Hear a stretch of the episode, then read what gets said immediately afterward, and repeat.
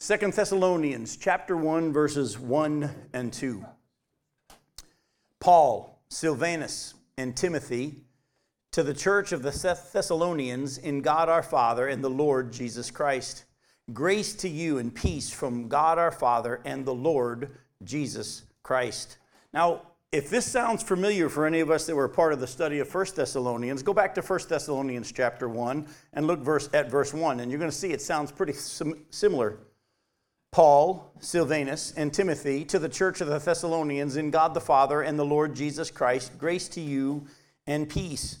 It's pretty similar, isn't it? It's almost identical introduction. And actually, Paul, as in 1 Thessalonians, was the main author here, as internal context shows us. We see here in verse 1 1, Paul puts his name there. And as we looked at before, he puts in Silas and Timothy. Silvanus, by the way, is Silas. We know him as Silas probably more than Silvanus.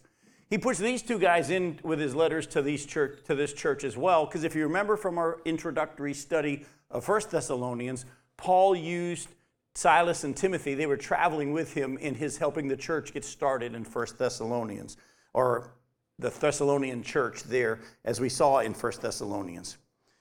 But if you also remember from our study earlier, Paul had to leave Thessalonica because of persecution, and uh, he wasn't there as long as he would have liked to have been there, and he began going to other places. And then the Thessalonians chased him, the unbelieving Thessalonians chased him into whatever town he went to, until eventually he ended up in Corinth.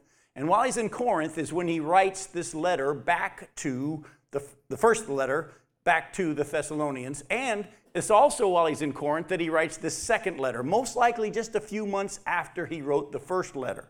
Now, I'm going to get to in just a little bit why he had to write another letter so soon. But we also left, I left off just now something else that had happened between Paul going there and with Silas and Timothy and having the church started and then them being chased out of Thessalonica. If you remember, Paul had sent Timothy back while he was in Corinth to Thessalonica to go check on them. Because Paul wasn't sure if they had made it as a group of believers. He had seen evidence of the Spirit in, in them when, when the gospel was shared, and it appeared that what was there was real. But then, because of the persecution, because of them being separated, and because of the false prophets that were coming in and accusing Paul of things that weren't true, he wasn't sure if the church made it or if the church even liked him anymore. And so he sent Timothy back to Thessalonica and Paul, uh, sorry, Silas probably back to Philippi. Go back with me to Acts chapter 18. Let me kind of catch you up a little bit. Acts chapter 18, look at verses 1 through 5. It says, After this, Paul left Athens and went to Corinth, and he found a Jew named Aquila, a native of Pontus, recently come from Italy with his wife Priscilla because Claudius had commanded all the Jews to leave Rome, and he went to see them. And because he was of the same trade, he stayed with them and worked, for they were tent makers by trade.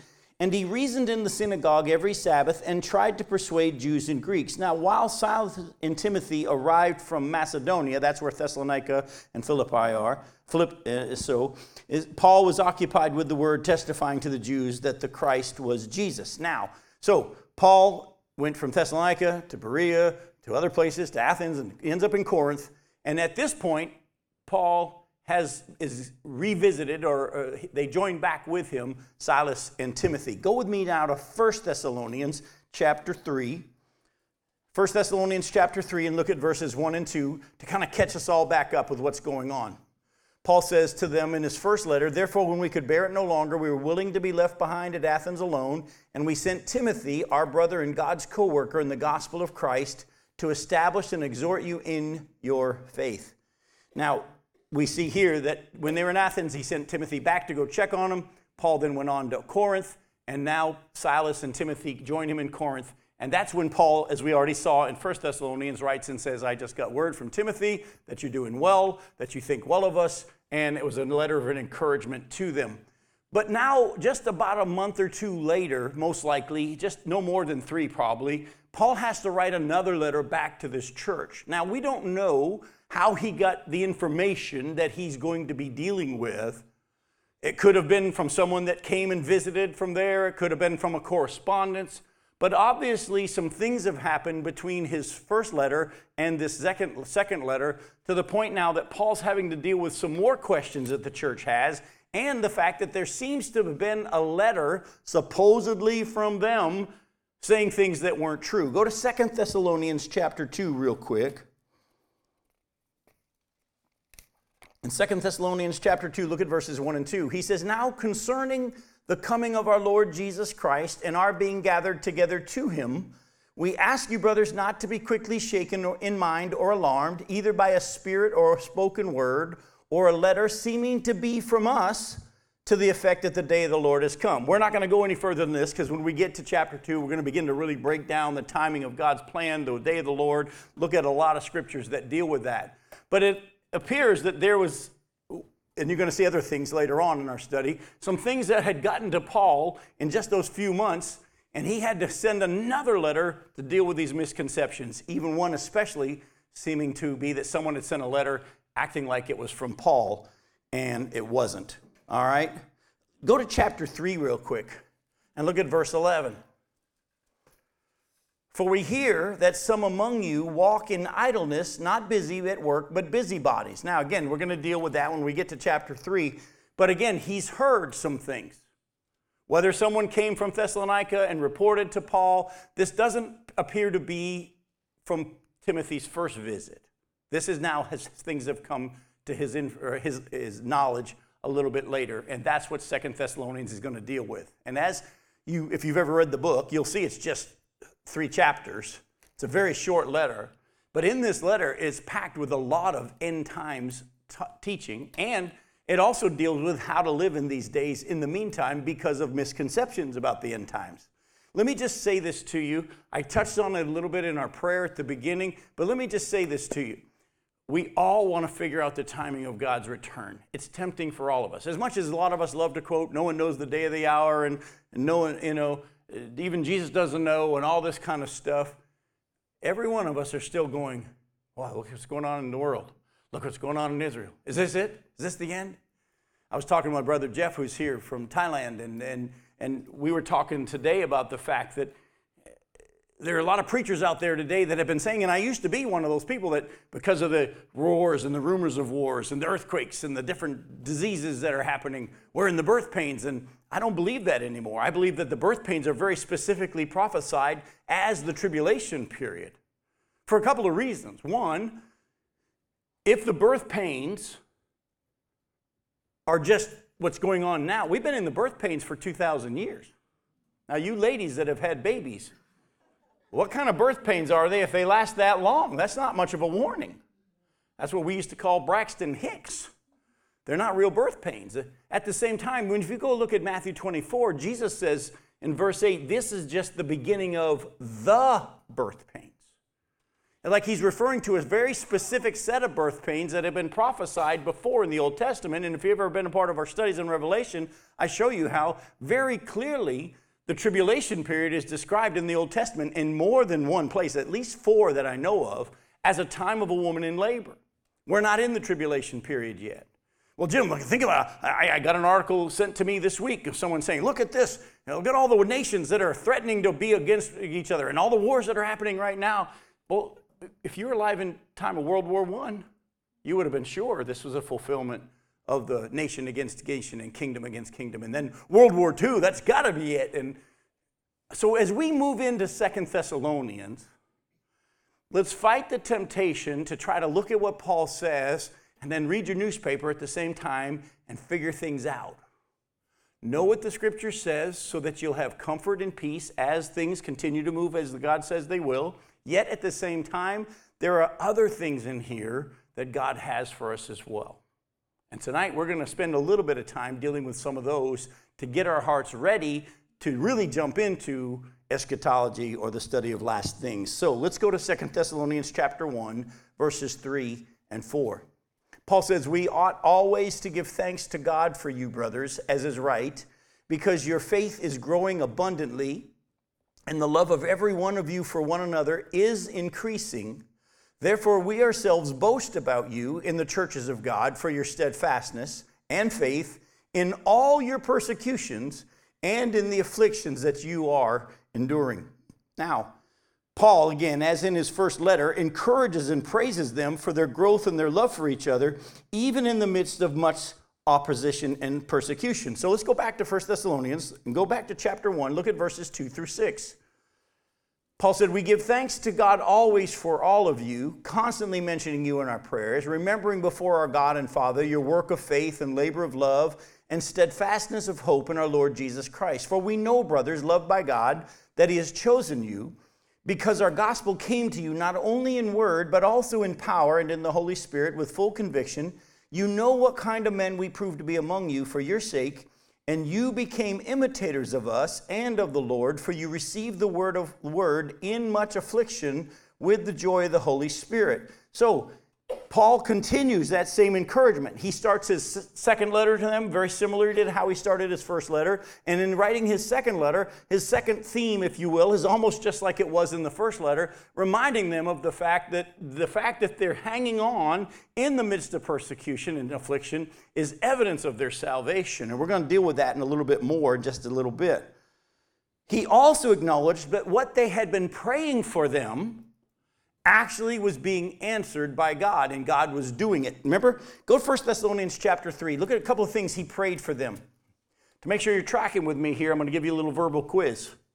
In 1 Thessalonians 3, verse 12, and may the Lord make you increase and abound in love for one another and for all as we do for you. So what was he praying for them? That they would what? Abound in what and increase in what? In love for, for what?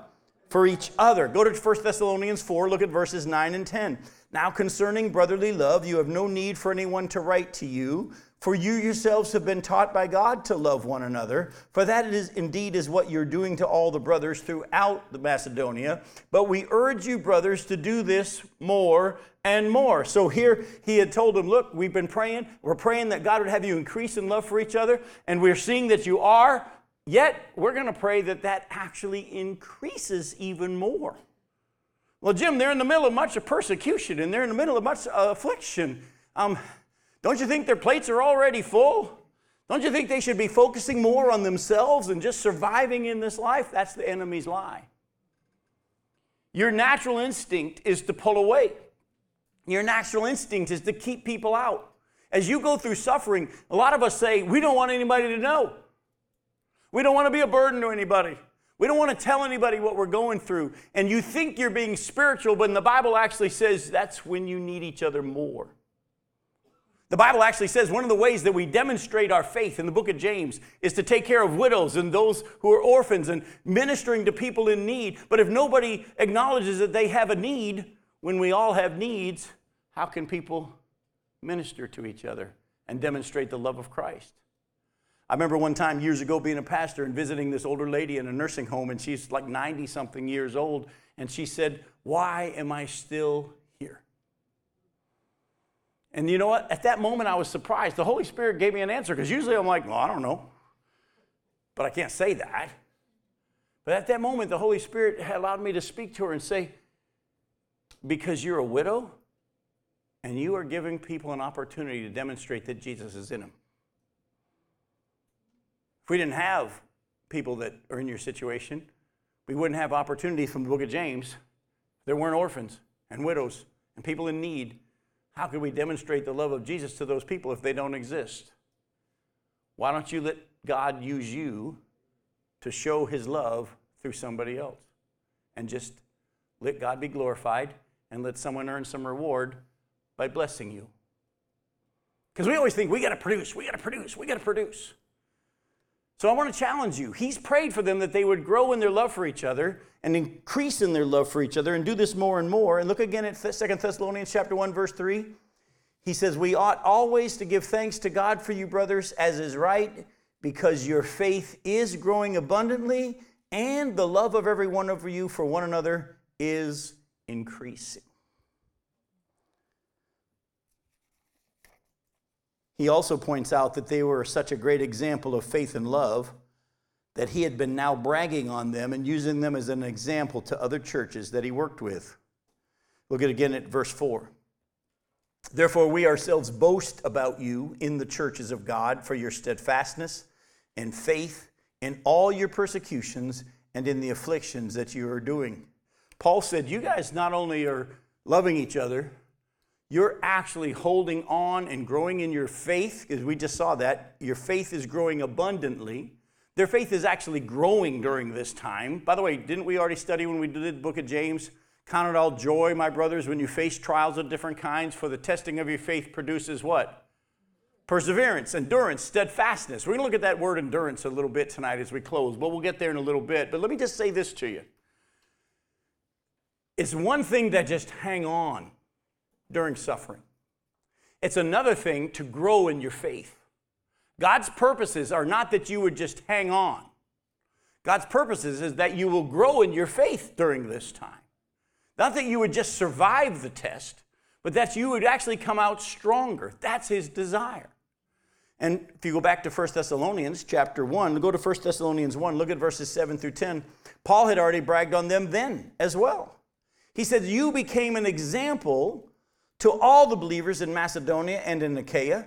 For not only has the word of the Lord sounded forth from you in Macedonia and Achaia, but your faith in God has gone forth everywhere, so that we need not say anything. For they themselves report concerning us the kind of reception we had among you, how you turned to God from idols to serve the living and true God, and to wait for his Son from heaven, whom he raised from the dead, Jesus, who delivers us from the wrath to come. Paul had said to them in the first letter, word had already spread. We don't even have to tell people about what God did amongst you because word's already spread. And if you've ever read the book of Second Corinthians, you'll know that Paul actually used the Macedonian churches as an example of giving.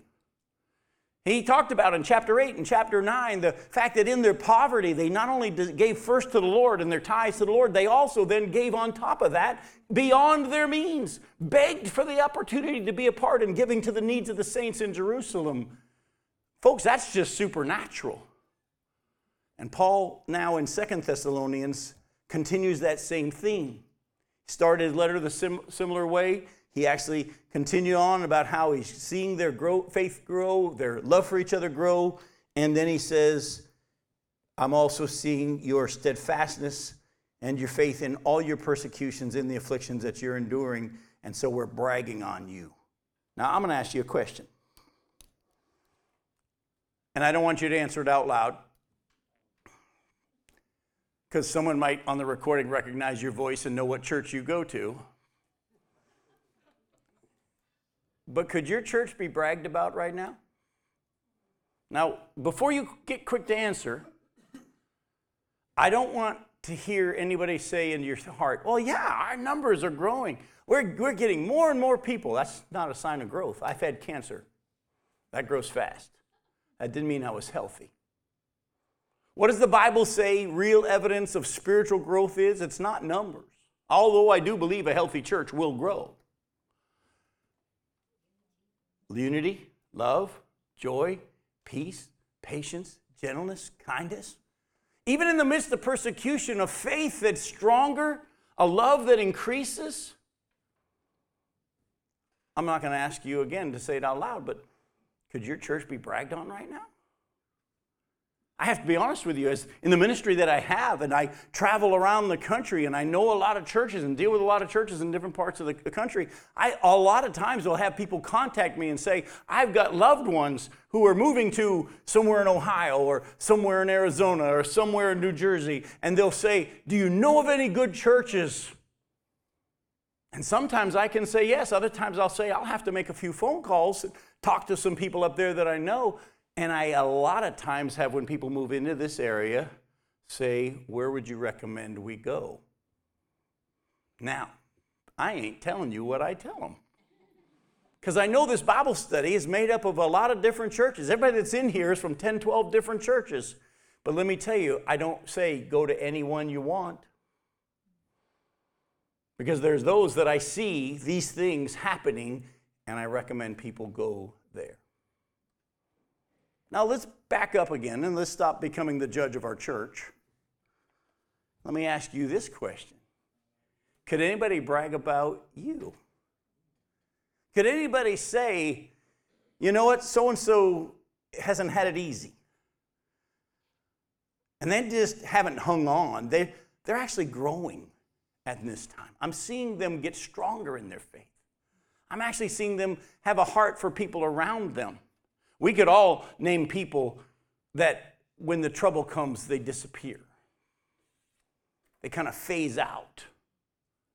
But let me ask you this question Could someone, but just watching you give God glory for what they see in you? And again, please don't let it be phony because you talk a good game. That's one of the sad things that's happened over the years in the church is we've had enough classes. We've had enough Bible studies. We've had enough discipleship courses. We know how to say the right things. We know how to talk Christianese. Let me ask you this question. When someone that doesn't go to your church watches you out in the world, do they see someone that's obviously different because they seem to have a confidence and a boldness and a faith and a sincerity and a love that doesn't look like everybody else? and they want to know where it's coming from. Something kind of cool happened to me today. For years, I've been witnessing to some ladies that manage a Circle K near me. They have a deal where you can, for 10 bucks, get a free big gulp every day. And I like my Diet Coke. I did it. I drink a lot of it. I'll admit it. Some of you are going to send me emails and all this doctor stuff. Leave me alone. But let me just say this to you. I do it for a couple of reasons. One, I like it. Two, I promised my wife it's saving her a lot of money. I won't have to be embalmed when I die. I've drank enough Diet Coke. But also, it's an opportunity for me every day when I'm in town to go into this store and to love on these ladies who work there. I actually had the privilege of having one of them come to church with me a few weeks ago. She brought her daughter.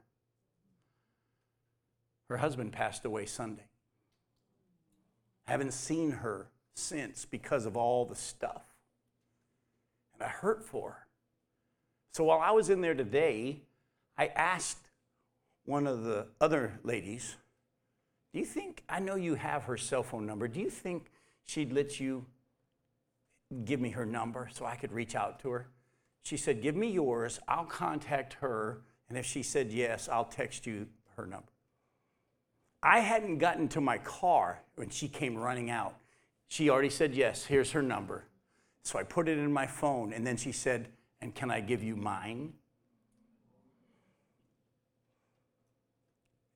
That's only God.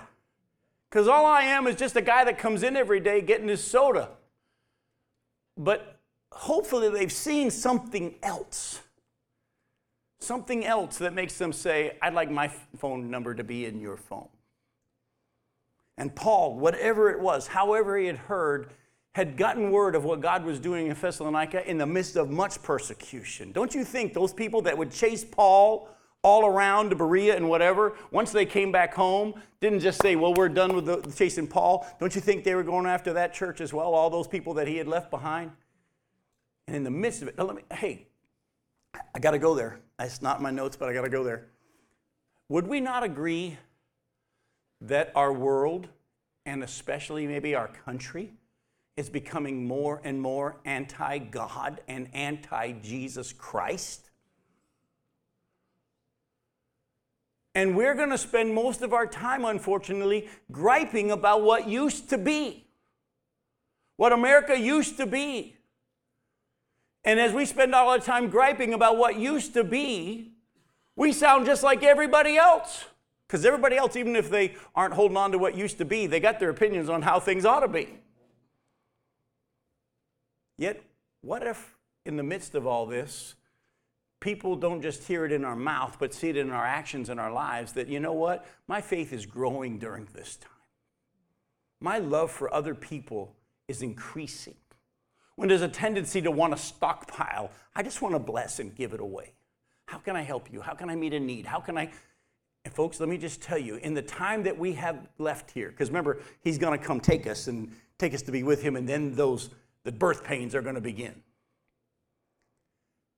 in the time that's left, I want to pray that what he says about them would be real about us. Not that we would just hang on, but that actually we would grow in our faith at this time and our love for each other. By the way, Jesus himself said in John 13 35, By all this will know, the world will know that you're my disciples. which is what? By your love for one another. And so I'm going to ask you tonight ask God to show you how He wants to use you to love the people around you. Again, you, you can't love everybody. Well, we can, but we can't. You know what I'm saying? Just let God show you who it is that He wants to put in your path. Who are your Circle K ladies? Your Chick fil A people? Wherever God's got you. Do people know you're His disciple? By your love one for another. Let's go to Second Thessalonians chapter 1, verses 5 through 12. This is the evidence of the righteous judgment of God, that you may be considered worthy of the kingdom of God for which you are also suffering. Since indeed God considers it just to repay with affliction those who afflict you, and to grant relief to you who are afflicted, as well to, uh, as to us, when the Lord Jesus is revealed from heaven with his mighty angels in flaming fire, inflicting vengeance on those who do not know God and on those who do not obey the gospel of our Lord Jesus they will suffer the punishment of eternal destruction away from the presence of the Lord and from the glory of his might. When he comes on that day to be glorified in his saints and to be marveled at, at, marveled at among all who have believed, because our testimony to you was believed. To this end, we always pray for you that our God may make you worthy of his calling and may fulfill every resolve for good and every work of faith by his power so that the name of our Lord Jesus may be glorified in you and you in him, according to the grace of our God and the Lord Jesus Christ. Now, as I said earlier, we're not going to finish all this. And actually, next week when we get together, I'm going to show you that in this little sentence structure here, in this section of sentences, Paul actually goes from talking about how God is demonstrating his power in their lives now and evidence of their salvation, and he starts moving it into the return of Jesus. And I'm going to show you, it's not, I'm not going to show it to you tonight, but I'm going to show you in here that in this sentence structure, there's a transition. He's got a purpose right now, and one day he's going to deal with the world, but right now he's dealing with us. 1 Peter chapter 4 verse 17 says this, it's time for judgment to begin with the household of faith. And if it begins with us, what will be the outcome of the unrighteous, those who don't obey God? And so, what I want to do in the half an hour we have left is to deal mainly with verse 5. We'll pick up in verses 6 and following next week. Their steadfastness and their faith in the midst of persecution is evidence of their true salvation. Again, he said in verse 4 We ourselves boast about you in the churches of God for your steadfastness and faith in all your persecutions and the afflictions you're enduring. This is, verse 5, evidence of the righteous judgment of God, that you may be considered worthy of the kingdom of God for which you are also suffering. Go to 1 Peter chapter 1, verses 3 through 9. The fact that they were continuing in their faith and growing in their faith, 1 Peter chapter 1, we're going to move go to verses 3 through 9 just a second. The fact that they were continuing in their faith and growing in their faith in the midst of persecution was evidence of the fact that they were considered worthy, which is why they were also suffering. Isn't that interesting? They were suffering for the cause of Christ and because they were Christians. Did you know that actually, when you sign up to become a Christian, you didn't sign up for the yellow brick road to heaven, you signed up for suffering? The Bible actually says that anyone who desires to live a godly life in Christ Jesus will be persecuted. Yet the other people out there will say that once you give your life to Christ, if you just live in a certain way and you have enough faith that you believe something that God has to do it, pretty soon you'll be wealthy and you'll be healthy and you won't deal with sickness and you won't worry about bills. And that's false teaching out there, folks. The Bible actually says that God has purposes for our suffering. We already seen that in our study of uh, James chapter 1. But on top of that, because we're Christians, God is actually putting us through the fire, if you will. He's putting us through the trials to prove our faith genuine. Go to 1 Peter chapter 1 verses 3 and following, 3 through 9. Blessed be the God and the Father of our Lord Jesus Christ. According to his great mercy, he has caused us to be born again to a living hope through the resurrection of Jesus Christ from the dead, to an inheritance that is imperishable, undefiled, and unfading, kept in heaven for you. I'm so glad that I'm not having to live a certain way to keep my salvation. He's holding on to it for me. Who by God's power are being guarded through faith for a salvation ready to be revealed in the last time. Now, in this we rejoice. Though now, for a little while, if necessary, you've been grieved by various trials, so that the tested genuineness of your faith, more precious than gold that perishes though it's tested by fire, may be found to result in praise and glory and honor at the revelation of Jesus Christ. Though you haven't seen him, you love him. And though you don't see him now, you believe in him and rejoice with joy that is inexpressible and filled with glory, obtaining the outcome of your faith, the salvation of your souls. In other words, you're not living for here, and how you respond in a greater faith in God through the trials is evidence of the fact that you're not living for this life, you're living for the life to come.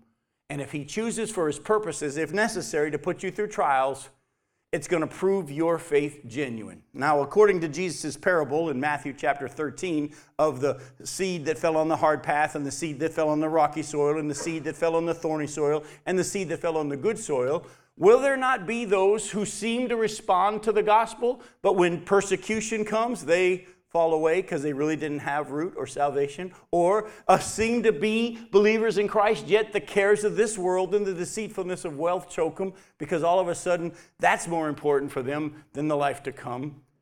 But for those of us, and I'm looking around the room at people that I've known through years and walked through many things with you and you with me, I can look around and say, the only reason some of you are still sitting here is because Jesus is in you and you know He's real.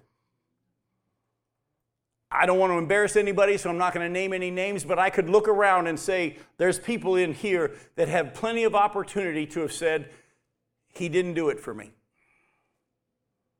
He didn't do things the way I thought He would. Where is God? Why would God? And as I look around the room and see the things that you've gone through, and I see your faith and it's stronger, you're not only an encouragement to me, the Bible says it's an evidence of what he's done in you is real. It's like Jesus when he said in John chapter 6 to his disciples and the people that were listening, Unless you eat my flesh and drink my blood, you have no part in me. Upon hearing this, many of his disciples said, This is a hard teaching. It doesn't make any sense. Who can understand it? And they stopped following Jesus. Now, Jesus, I love what he does. He doesn't do what we would do today. He turns to the 12 and he doesn't say, Hey guys, how can I soften the message so we don't have what just happened? No, he says, You guys are free to go too, by the way. Nobody's holding you here. And Peter says, Where else would we go? You have the words of eternal life. If he was honest, he'd say, I don't understand half of them. But we know that you're from God. And we know that you're the truth. And we ain't going anywhere. And the Bible says this is evidence of your real salvation. Go to 2 Timothy chapter 3. Look at verses 10 through 16.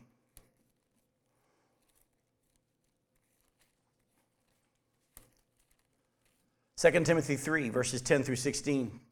Paul says, You, however, have followed my teaching, my conduct, my aim in life, my faith, my patience, my love, my steadfastness, my persecutions and sufferings that happened to me at Antioch, at Iconium, at Lystra, which persecutions I endured, yet from them all the Lord rescued me. And uh, indeed, all who desire to live a godly life in Christ Jesus will be persecuted.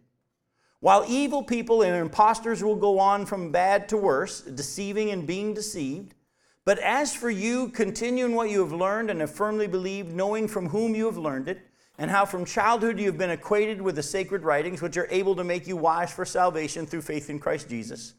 All scripture is breathed out by God and profitable for teaching, for reproof, for correction, for training in righteousness, that the man of God may be complete, equipped for every good work. We know that last verse because we've heard it many times throughout our life. But how many of us have ever read it in the full context?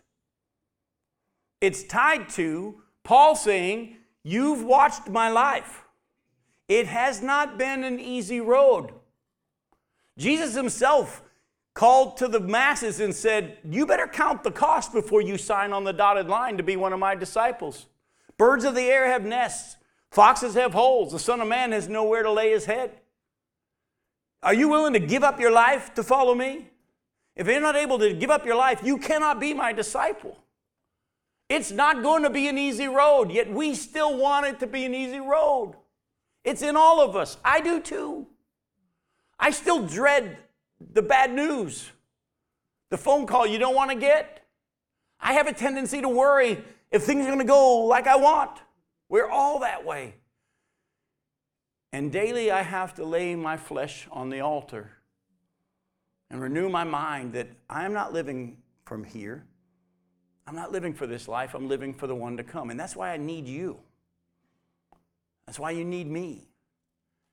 Because there are times when brothers and sisters can come alongside of us and say, I know your word. Let me put my arm around you. Let me give you a hug and let's help. Let's get going.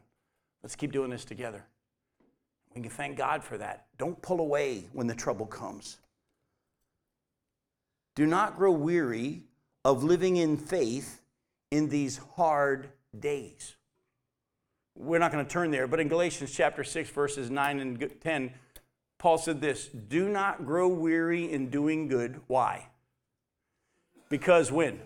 In due season, we will reap if we don't give up. Now, I want honesty here. We need this for each other. I wish those of you who are here uh, watching with us online right now uh, could see what I'm about to see. Anybody here besides Jim Johnson having a tendency to get a little weary in these days? We all are. And God says, don't grow weary. I've heard a lot of people say, well, God will never give you more than you can bear. That's not what the Bible says, folks. The Bible says He won't allow you to be tempted with more than you're able to bear. But according to John 15, verse 5, that apart from Him I can do nothing, everything's more than I can bear. God's going to give you more than you can bear. It's called life. You're going to get more than you can bear. But apart from Him, you're not going to make it. But with Him, we can do all things through Him who gives us strength, through Jesus. God has designed this life for us Christians to need Him. Oh, the world as well. And one of the best ways He can remind us of our need of Him daily and for Him to display His glory through us is suffering, trials, our retirement not going like we thought it would. Uh oh. I was pointing over here and someone got hit over here. Go to Hebrews chapter 10. I want to spend a little time encouraging you tonight. You said, Jim, you haven't been much encouragement now. You've just been saying suffering is on our, on our radar. Well, let me give you some encouragement. Go to Hebrews chapter 10. Look at verses 32 through 39. The Hebrew writer is uh, encouraging believers who have gone through persecution, and because of it, they're thinking about walking away from Christianity and back to Judaism. He says, But recall the former days when, after you were enlightened, you endured a hard struggle with suffering, sometimes being publicly exposed to reproach and affliction, sometimes being partnered with those so treated. For you had compassion on those in prison. You joyfully accepted the plundering of your property, since you knew that you yourselves had a better possession, an abiding one. Therefore, do not throw away your confidence, which has a great reward. For you have need of endurance so that when you have done the will of God, you may receive what is promised for yet a little while, and the coming one will come and will not delay. But my righteous one shall live by faith. And if he shrinks back, my soul has no pleasure in him. But we are not of those who shrink back and are destroyed, but of those who have faith and preserve their souls. Would you not agree that the finish line of God's time for the world is obviously getting close? Yes. Well, then, when you are this close to the finish line, don't fall prey to the temptation to give up.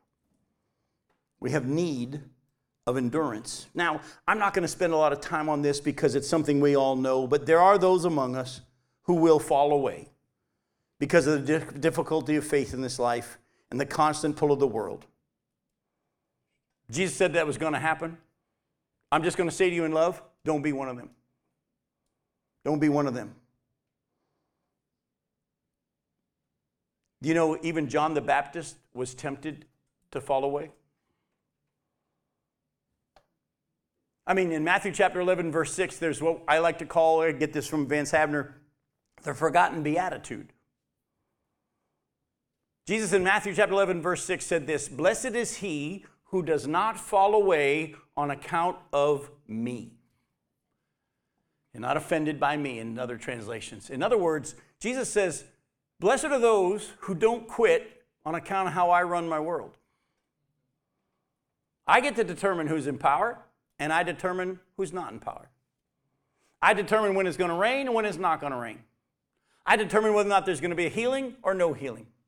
I determine whether or not your plans are going to work out or not going to work out. I'm actually in control of it all. Now, if you understand my word for you, my heart is for you, and I've already proven that, God says, through sending my son. But at the same time, even in your struggle, even in the trials, even in the suffering, even in the persecution, my purposes are good, and it's going to be for your good. Not going to be fun in the midst of it, but in due time, you will reap if you don't give up. And blessed are those who don't fall away on the fact that I'm God and you're not. Finish the race. Run the race with perseverance. So, what I'm going to do is, I'm going to give you some scriptures tonight as we move toward the close of our study to get where we're going to be for tonight, and just give you some passages that just talk about endurance, encouragement. Go to Hebrews chapter 12. You just quoted it over here, John. I love when I'm teaching and all of a sudden the Holy Spirit, which is already what my next note is, comes out of his mouth or hers or whoever's. I love it because that lets me know I'm hearing from the Lord, you're hearing from the Lord, and I can shut up. Go to Hebrews 12. Look at verses 1 through 3. Therefore, since we are surrounded by so great a cloud of witnesses, and that was chapter 11, the men and women of faith prior to us, let us also lay aside every weight and sin which clings so closely and let us run with endurance, perseverance, the race that is set before us, looking to Jesus, the founder and the perfecter of our faith, who for the joy that was set before him endured the cross despising the shame, and is seated at the right hand of the throne of God. How did Jesus make it through in this life? He was tempted in every way. He had a role that he had been given by the Father. He was had to go through suffering. He was tempted. He was tested. He was tried. And it wasn't just in the garden. It wasn't just in the wilderness. It was continually, as Becky's been teaching her, his, her girls in Luke chapter 2, it talks about how Satan came and left him for a more, chapter 4, till a more opportune time. Jesus went through it, but how did he make it through it? For the joy that was set before him, he endured the cross. And we need to keep that in mind, folks. God never promised that your 501k or your 401k would give you everything you had hoped. But hopefully, your retirement account's not here. Hopefully, it's somewhere else. Go to Romans 15. This has become, in these days, one of my absolute favorite favorite, favorite passages Romans 15, verses 4 through 7, and then verse 13. Romans 15, verses 4 through 7. For whatever was written in former days was written for our instruction, that through endurance and through the encouragement of the scriptures we might have hope. Stop real quick. Remember back in 1 Timothy 3, where Paul talked about how you've seen my example, my suffering, my persecutions, my endurance, my faith. And then he moves into the Word of God is breathed out by God, able to give you everything you need. This is how it's tied together. I could sit here and cheer you on. I could give you the greatest rah rah message you've ever heard in your life. It won't do you any good unless I give you the word of God, because that's the only thing that's able to give you what you need. Whatever was written in the past was written for our endurance and our encouragement. Folks, you can't put on your mirror a little three by five card that you look at in the morning every, every day and say, You're going to be okay. It's going to be okay. No, you need the Word of God because that's what's going to take root in our hearts. That's what's going to change our minds. That's what's going to change us. It's the Word of God, it's the power of God. But oh, I love this next part. Verse 5 May the God of endurance and encouragement grant you to live in such harmony with one another, in accord with Christ Jesus, that together you may with one voice glorify the God and the Father of our Lord Jesus Christ. Therefore, welcome one another as Christ has welcomed you for the glory of God. Don't miss this. He's the God of what? Of endurance and what? Encouragement. He's not up there saying, well, let's just see how they do. He's the one who is actually putting people in your path to encourage you, He's the one, He's a God of endurance. He gives us the endurance. We have to turn to Him and say, Lord, I need strength. He says, Yeah, you've needed it all along, but I'm glad you realize it now. And I'm going to give it to you because you turned to the right place. But not only that, He's also going to be giving encouragement. He's going to be using people. He's going to bring them into your path. You're going to get little touches here and there from people you didn't even know that may, may be used by God. And it's going to be these little things as you believe and you watch and you look, God's going to use them to encourage, and He might even use you. Sent a text to somebody today. I just, God laid it on my heart, and I just texted him a long text and said, been praying for you, and God told me to pray this. Got the text back as I was coming up here tonight, and this is what they said. Thanks. That's exactly what I needed right now. Guess what? I don't get the credit for that. Because it was God who had told me to write to somebody states away from here. And here's what you're to write to him, how you're to pray for him, and write it to him. That person said, That's what I needed.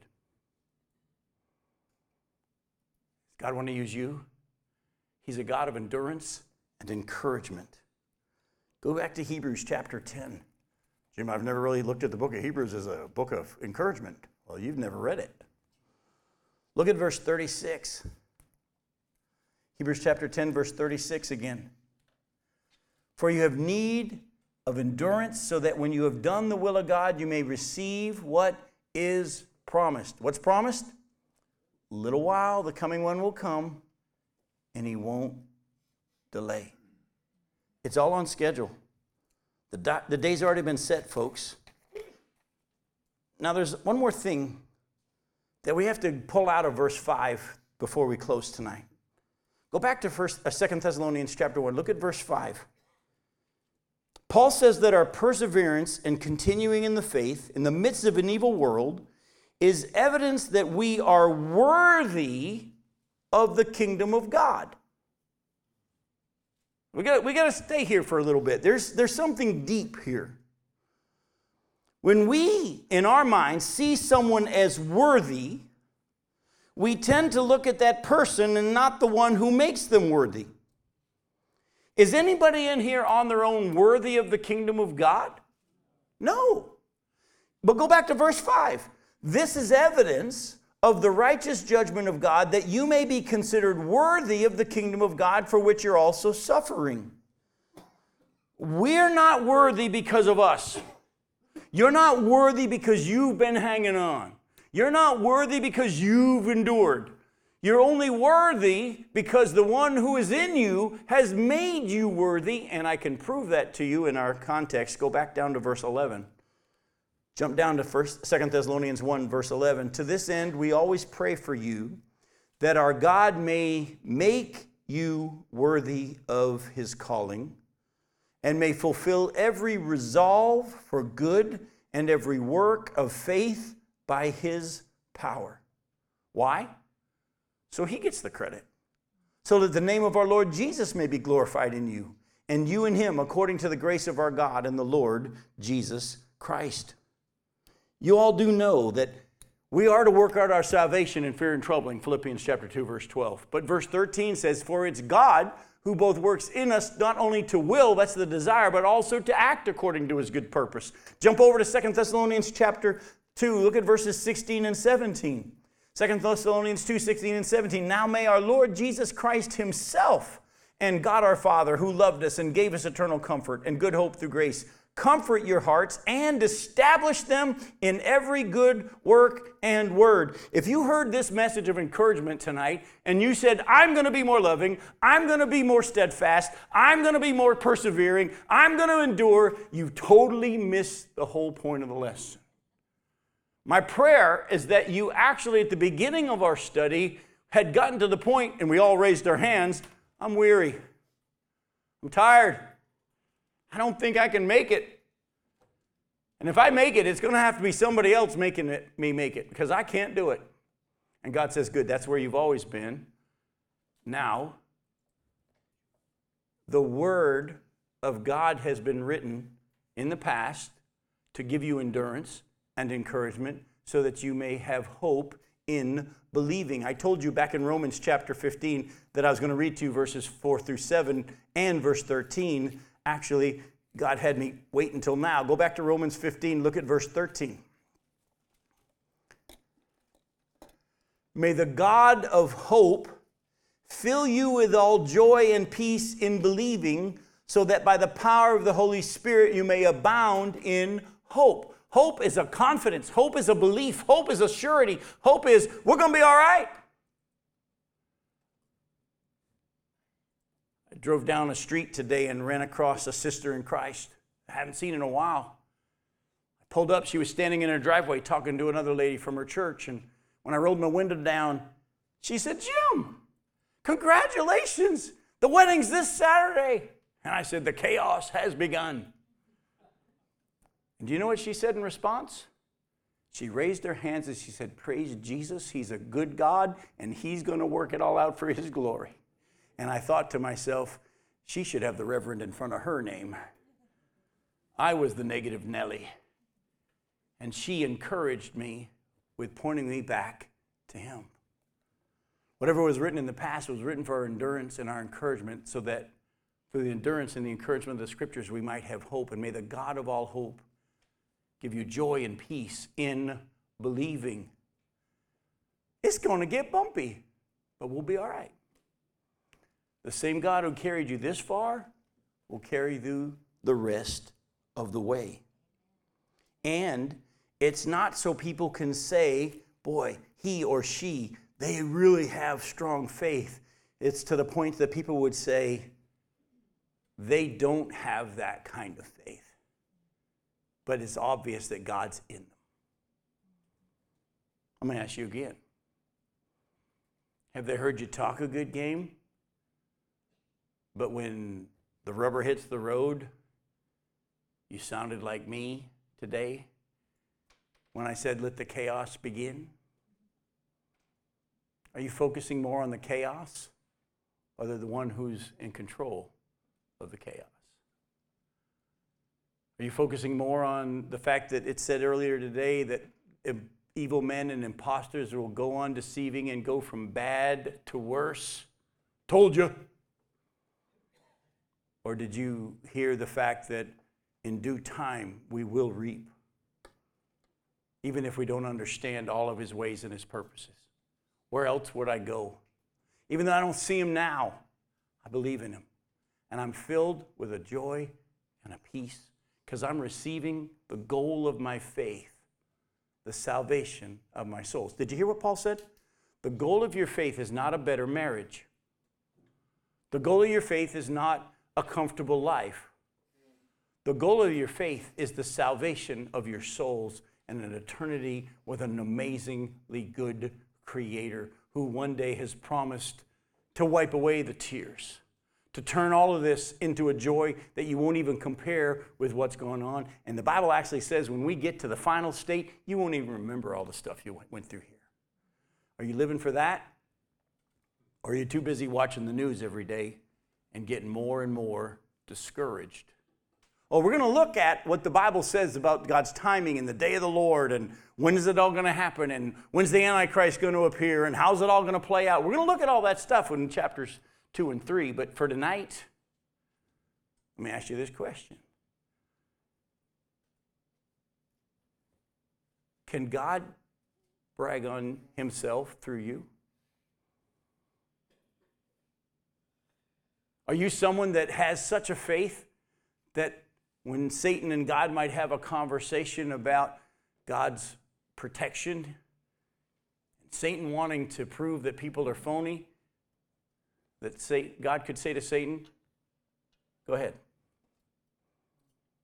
I'm going to get glory through you being allowed to do some things in their life. And every one of us says, don't pick me.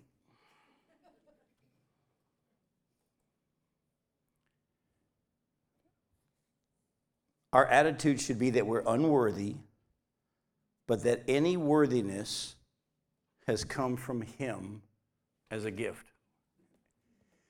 In the three minutes we have left, I'm going to take two passages and put them together.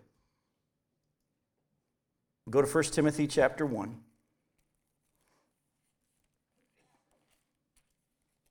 Look at verses 12 through 17. 1 Timothy chapter 1 verses 12 through 17. Look what Paul says here.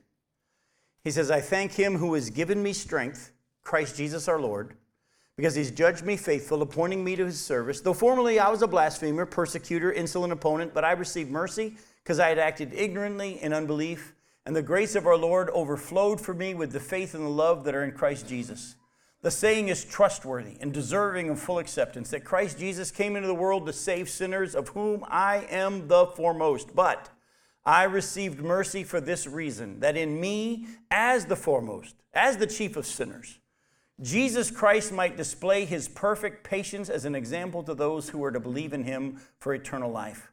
To the King of ages, immortal, invisible, the only God, be honor and glory forever and ever. Amen. Paul says, God chose the worst sinner to show his greatest mercy. On top of that, though, if Paul acted like he never was a sinner, Jesus wouldn't have gotten the full glory. And on the same thing, if you act like you're stronger than you really are, God won't get the glory.